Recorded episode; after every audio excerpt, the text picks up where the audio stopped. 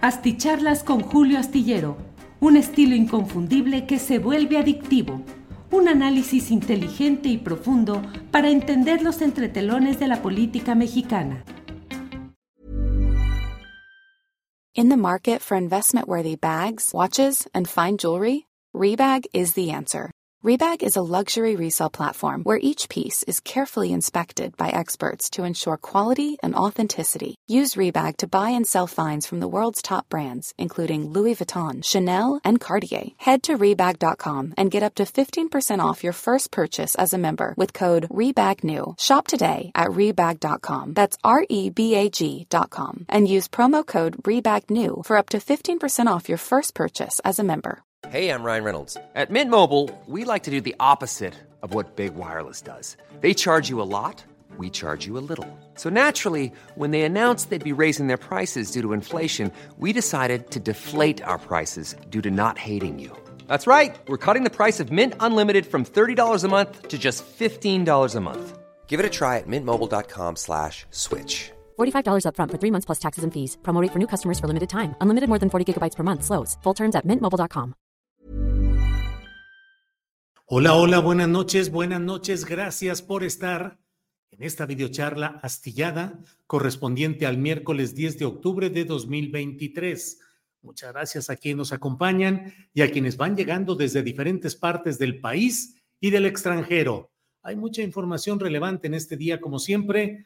Desde luego el tema de lo que sucede entre Israel y la franja de Gaza el presidente de la República hoy en su conferencia mañanera de prensa dijo que México es un país pacifista y bueno, no tomó en cuenta, no confrontó los señalamientos rudos que hizo la víspera la embajadora de Israel en México, quien en pocas palabras dijo que dado que la declaración del presidente de los Estados Unidos mexicanos no correspondía a lo que ellos esperaban o pretendían en Israel, que entonces eso era una forma que podría equipararse a eh, ponerse del lado del terrorismo o de los agresores, sin comprender, sin entender lo que es la política exterior mexicana, una política de autodeterminación de los pueblos y de no intervención, una política pacifista que hoy el propio presidente de la República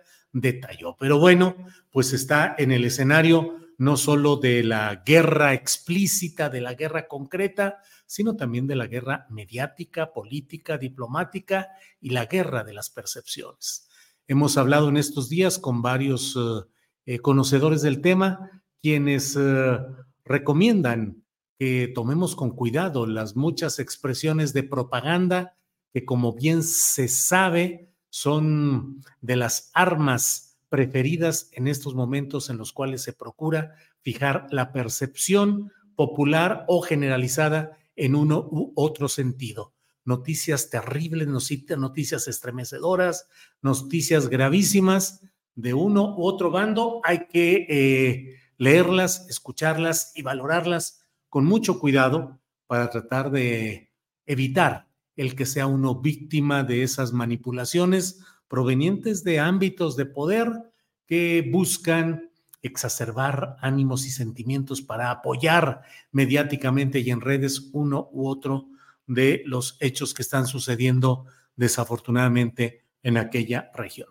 Bueno, pero en esta ocasión tengo mucho, me parece que es muy interesante lo que estamos viviendo en términos de un tema que abordamos también hoy en la videocharla, en la, perdón, en la en el programa de Astillero Informa de 1 a 3 de la tarde, pero que me gustaría dar mi opinión. Ya sabe usted que con frecuencia yo solo esbozo algunas de mis opiniones en las mesas de análisis porque eh, le doy preponderancia, privilegio, el hecho de que los invitados sean quienes se explayen y hablen en abundancia y con la cadencia, con el ritmo, con la intensidad necesaria sobre los temas que les van siendo presentados y yo suelo reservar mi opinión justamente para este espacio como es la videocharla astillada en la que es mi punto de vista.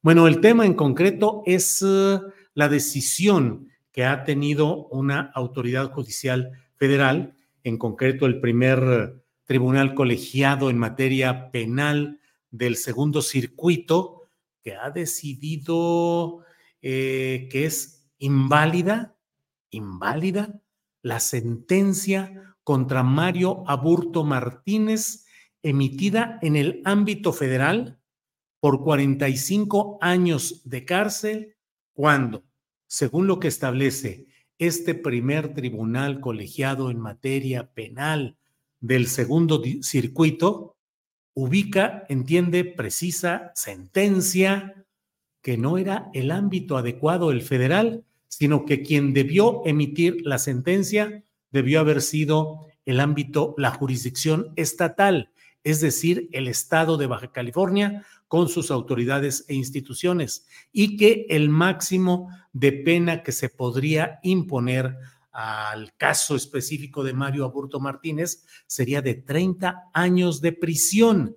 30 años de prisión que se van a cumplir el próximo 3 de marzo de 2024. Se van a cumplir los 30 años. Entonces, si Mario Aburto Martínez estuviera, hubiese sido sentenciado conforme a lo que ahora se señala que sería lo correcto, pues tendría que salir de la cárcel el 3, el 23 de marzo del año entrante, habiendo cumplido, agotado en absoluto, totalmente su sentencia de 30 años. Pero como hubo maniobras y una serie de factores de poder, eso lo digo yo, factores de poder, que hicieron que todo el proceso fuese llevado en el ámbito federal y sentenciado conforme a la normatividad federal que le impone 45 años de prisión. Entonces, ahora la decisión es que este primer tribunal colegiado determina que no vale, que es inválida la sentencia de 45 años y somete todo al ámbito, a la jurisdicción estatal de Baja California,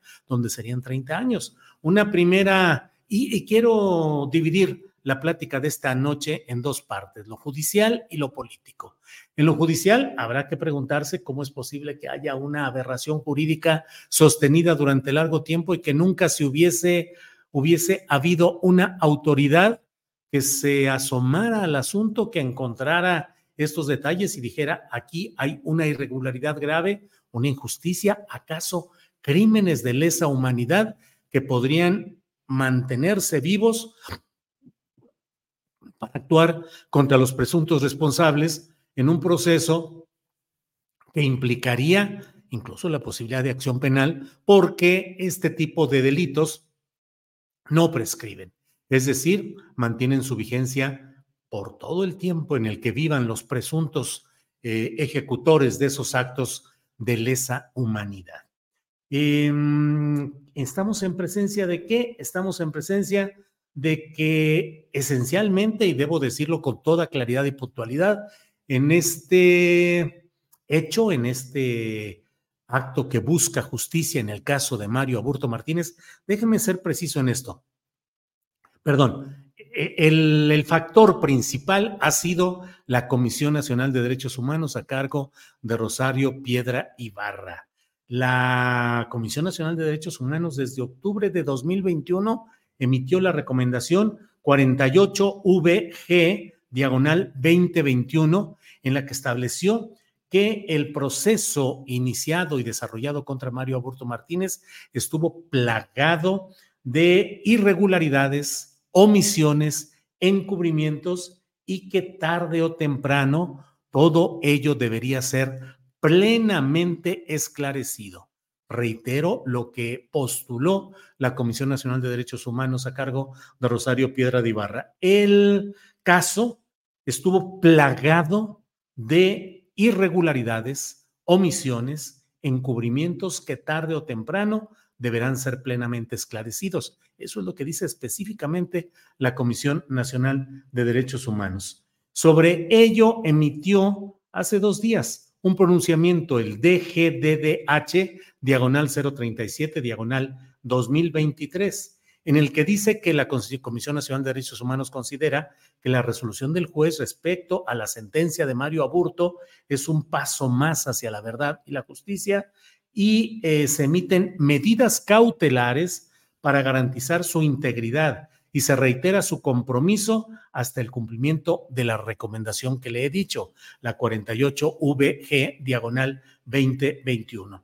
Dentro de las muchas cosas que se eh, expresaron en esta investigación de la CNDH ya durante la temporalidad obradorista o 4T, podemos llamarla así, se declaró que hubo, comillas, hubo una inadecuada defensa en su vertiente material y el juzgador natural omitió recabar diversas pruebas. Además, hubo reiteradas violaciones a derechos humanos, no solamente de Mario Aburto y su familia, sino de todo el pueblo mexicano, enunciadas todas esas violaciones a los derechos humanos en la recomendación mencionada.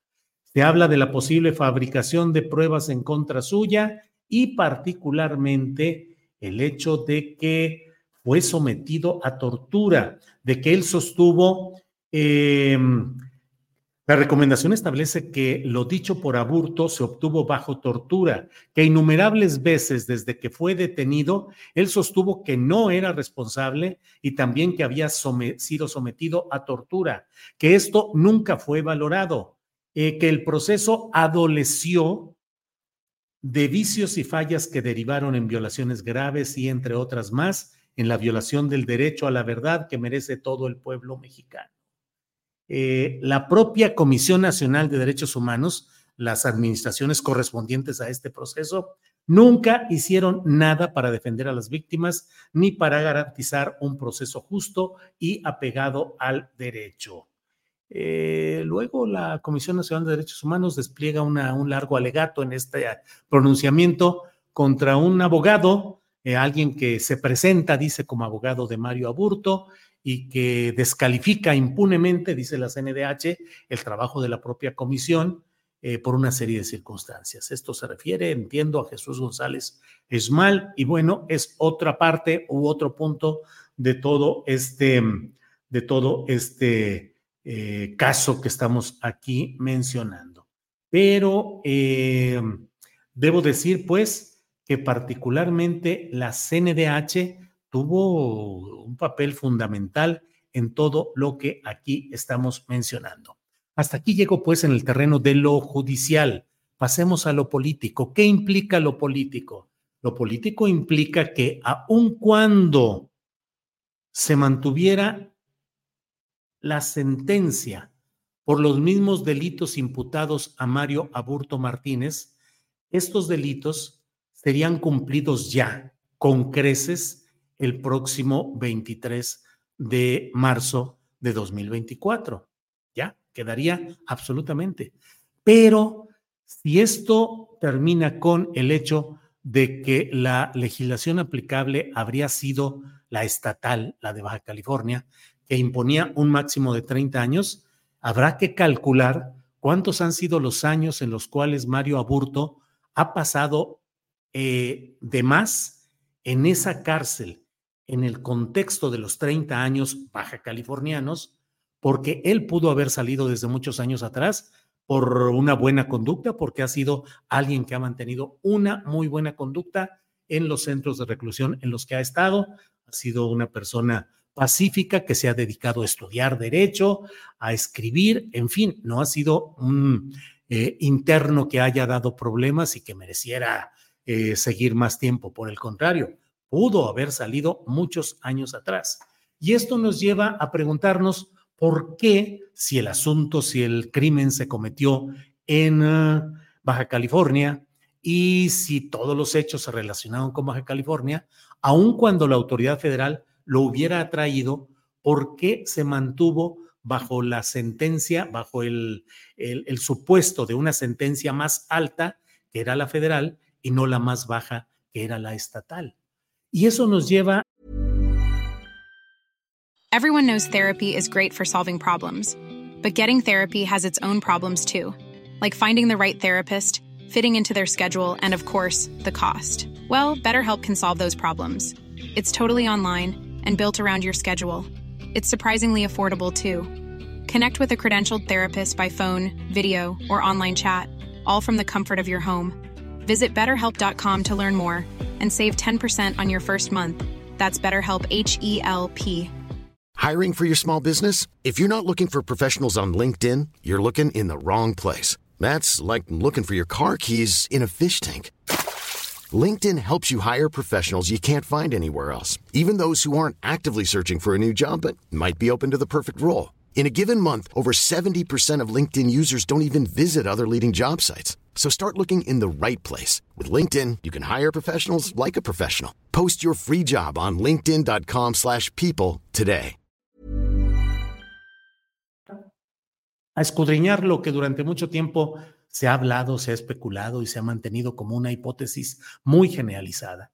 En todo esto ha habido una extraordinaria confabulación de poderes políticos desde el más alto nivel, que en este caso corresponde a quien entonces era presidente de la República, Carlos Salinas de Gortari. Déjeme ser un poco más puntual en este tema.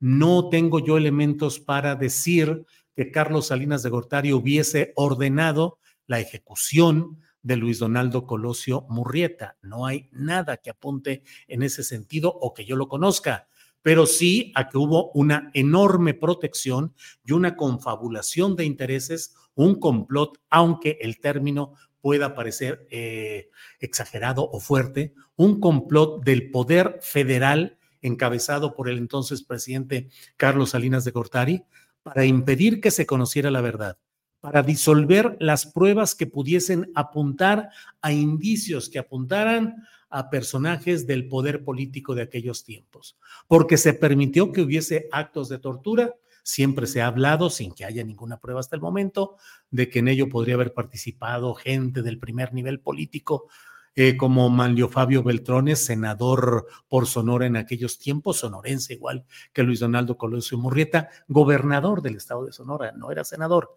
Originalmente habían sido los dos senadores, candidatos a senadores por el PRI, luego senadores Manlio Fabio Beltrones y el propio Luis Donaldo Colosio Murrieta. Llegado el momento de la postulación al gobierno de Sonora, eh, eh, Luis Donaldo prefirió mantenerse en la opción de ser candidato presidencial más adelante y Manlio Fabio Beltrones fue gobernador de Sonora. Em, ¿Qué es lo que se encubrió? ¿Qué es lo que hay ahí? Pues podría ser algo muy parecido a lo que significa Ayotzinapa respecto a Peña Nieto y el general Cienfuegos. No necesariamente que ellos hayan dado la orden, en este caso de Ayotzinapa, para la desaparición de los 43 estudiantes de la normal rural, sino que como la punta de la pirámide de complicidades, de intereses, de corrupción, se haya, eh, tuvieron que actuar como jefes de mafia para proteger a sus subalternos y para evitar que se conociera una verdad que podría haber desmoronado toda esa pirámide de poder.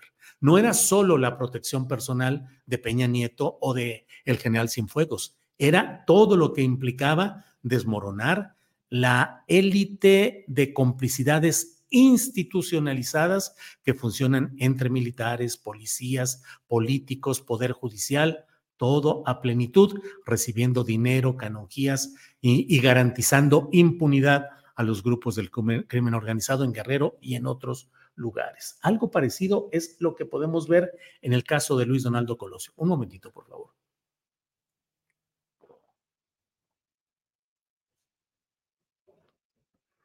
En el caso de Luis Donaldo Colosio Murrieta, la, percepción más generalizada es que más allá del propio Carlos Salinas, lo que hubo fue la protección autorizada, promovida, eh, protegida por Carlos Salinas a otros personajes de poder que podrían ser personajes fraternos del propio Carlos Salinas o personajes de algún equipo político que estuviesen involucrados en esto que podría tener sus raíces pues en el fenómeno más fuerte, más impositivo y más protegido de la historia de las décadas recientes en México, que es el crimen organizado. Siempre ha existido la versión de que Luis Donaldo Colosio Murrieta negó, se negó a asistir a una reunión que le programaba un factor fraterno de poder, que le programaba a,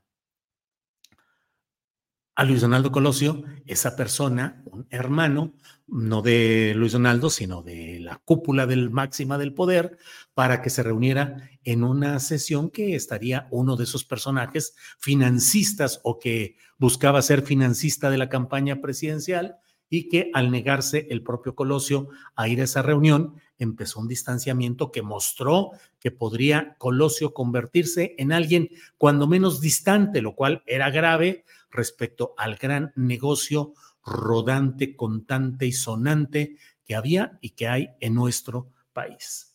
Eh, en el ámbito político, pues hay que estar muy claros. ¿Qué significa lo que estamos viendo a partir de esa acción de la Comisión Nacional de Derechos Humanos? Significa que Carlos Salinas de Gortari, Manlio Fabio Beltrones y otros personajes del priismo del pasado que pudiesen en este 2024 pretender empujar con fuerza eh, las opciones de sus socios políticos como Claudio X González, que él y su padre han estado siempre relacionados con el salinismo. Y ahora con Xochitl Galvez, que es también un personaje manejable, manipulable, de un nivel menor, que no parece percibir lo que hay en las grandes ligas y que se conforma ella con andar echando maledicencias, palabras malsonantes, ocurrencias y gracejadas por doquier. Bueno, pues eso es lo que hay ahí y hay que estar atentos porque esto es una especie de eh, aquietamiento de cualquier intención de Carlos Salinas de Gortari de moverse más de lo permisible en las próximas elecciones de 2024. Más allá de cualquier cosa, en efecto, puede arguirse que cualquier tipo de acción que se intentara contra Carlos Salinas sería una eh, estaría condenada porque ya habría sido, eh, ya habría prescrito la acción penal, pero en asuntos de lesa humanidad como tortura y como este tipo de violaciones a los derechos humanos, habrá que verse hasta dónde podría llegar este tema. Así es que mm, yo creo que Carlos Salinas de Gortari tendría materia para preocuparse. Recordemos que aun cuando el presidente López Obrador ya poco lo invoca o lo menciona, durante mucho tiempo fue llamado el villano favorito porque el presidente López Obrador mantenía una constante, una abierta denuncia de todas las pillerías, las, él decía, es el padre de la desigualdad moderna de México es Carlos Salinas, con la venta de las empresas, que bueno, ahora vemos algunos de los beneficiarios de esas empresas como Carlos Slim, tranquilos, felices de la vida, disfrutando de nuevas opciones de negocios con la administración obradorista. Pero bueno, ese es otro tema. El punto concreto es que debería de estar atento, debe estar atento Carlos Salinas a lo que pueda eh, derivarse de este tipo de averiguaciones, de indagaciones que se están realizando. Em, la propia Comisión Nacional de Derechos Humanos ha dicho que va a seguir velando por la seguridad y la integridad de las víctimas, eh, en este caso de Mario Aburto. Dice, este organismo autónomo, es decir, la CNDH, permanecerá atento del cumplimiento del fallo emitido por el tribunal y no cejará en su empeño en lograr que la verdad y la justicia sean restituidas a Mario Aburto y a su familia y todo el pueblo de México. Me parece muy indicativo el fraseo que en varios párrafos menciona la CNDH de que lo cometido en violaciones a derechos humanos no se refiere solamente a Mario Aburto y a su familia, sino al pueblo de México. ¿Qué veremos en 2024? Veremos que se agite el agua judicial, para que se agite el agua política y se mantenga a raya a Carlos Salinas de Gortari? Es probable. ¿Qué es lo que podemos estar atentos en este proceso? Pues a que varios políticos de la camada o del grupo salinista también deben poner sus barbas a remojar y que también algunos de los integrantes presidentes de la Comisión Nacional de Derechos Humanos, eh, que no hicieron nada ni en este ni en muchos casos más, estén atentos porque incumplieron gravemente una responsabilidad constitucional y va a deberse si es que hay también algún tipo de mm, sanción previsible para todos ellos. Recuérdese que el grupo que dominó hasta antes de Rosario eh, Piedra Ibarra en la Comisión Nacional de Derechos Humanos era el grupo de abogados que provenía de la matriz de Jorge Carpizo MacGregor, que fue Procurador General de la República y secretario de Gobernación con Carlos Salinas de Gortari, y que fue el guía, el gurú del grupo de abogados integrados en el Instituto de Investigaciones Jurídicas de la UNAM, y que desde ahí surgieron como alumnos, como pupilos, como eh, seguidores de las políticas de Jorge Carpizo MacGregor, varios de quienes luego presidieron la Comisión Nacional de Derechos Humanos. ¿Cuál es la responsabilidad de ellos, de los fiscales especiales, de los visitadores de aquellas comisiones de derechos humanos? Pues habrá que verlo. ¿Y cuáles son las responsabilidades también de los políticos que hemos mencionado, comenzando con Carlos Salinas de Gortari, que bueno, disfruta de esa vida expresidencial cómoda que llevan varios de estos personajes, Felipe Calderón, Enrique Peña Nieto y Carlos Salinas de Gortari, instalados en España, disfrutando de tranquilidad y de impunidad hasta ahora. Ya iremos viendo qué es lo que sucede en caso de que avance todo este proceso derivado de esta recomendación de la CNDH y de una resolución específica que ha dado un tribunal colegiado. Pues les agradezco mucho la oportunidad de platicar, les doy las gracias por la amabilidad de estar juntos en esta noche de este martes 10 de octubre. Eh, gracias por los comentarios que leeré un poco más tarde a detalle, pero por lo pronto, pues les envío mi agradecimiento y nos vemos mañana de una a tres de la tarde cuando tendremos nuestro programa de Astillero Informa y tendremos una entrevista muy especial precisamente sobre este tema de Mario Aburto, Luis Donaldo Colosio, más lo que se acumule en estas horas. Gracias y nos vemos pronto. Muy amables. Even when we're on a budget, we still deserve nice things. Quince is a place to scoop up stunning high-end goods for 50 to 80% less than similar brands. They have buttery soft cashmere sweaters starting at $50, luxurious Italian leather bags, and so much more. Plus, Quince only works with factories that use safe, ethical, and responsible manufacturing. Get the high-end goods you'll love without the high price tag with Quince. Go to quince.com/style for free shipping and 365-day returns. When you make decisions for your company, you look for the no-brainers. If you have a lot of mailing to do, stamps.com is the ultimate no-brainer. Use the Stamps.com mobile app to mail everything you need to keep your business running with up to 89% off USPS and UPS. Make the same no brainer decision as over 1 million other businesses with Stamps.com. Use code PROGRAM for a special offer. That's Stamps.com code PROGRAM. Para que te enteres de las nuevas asticharlas, suscríbete y dale follow en Apple, Spotify. Amazon Music, Google o donde sea que escuches podcast. Te invitamos a visitar nuestra página julioastillero.com.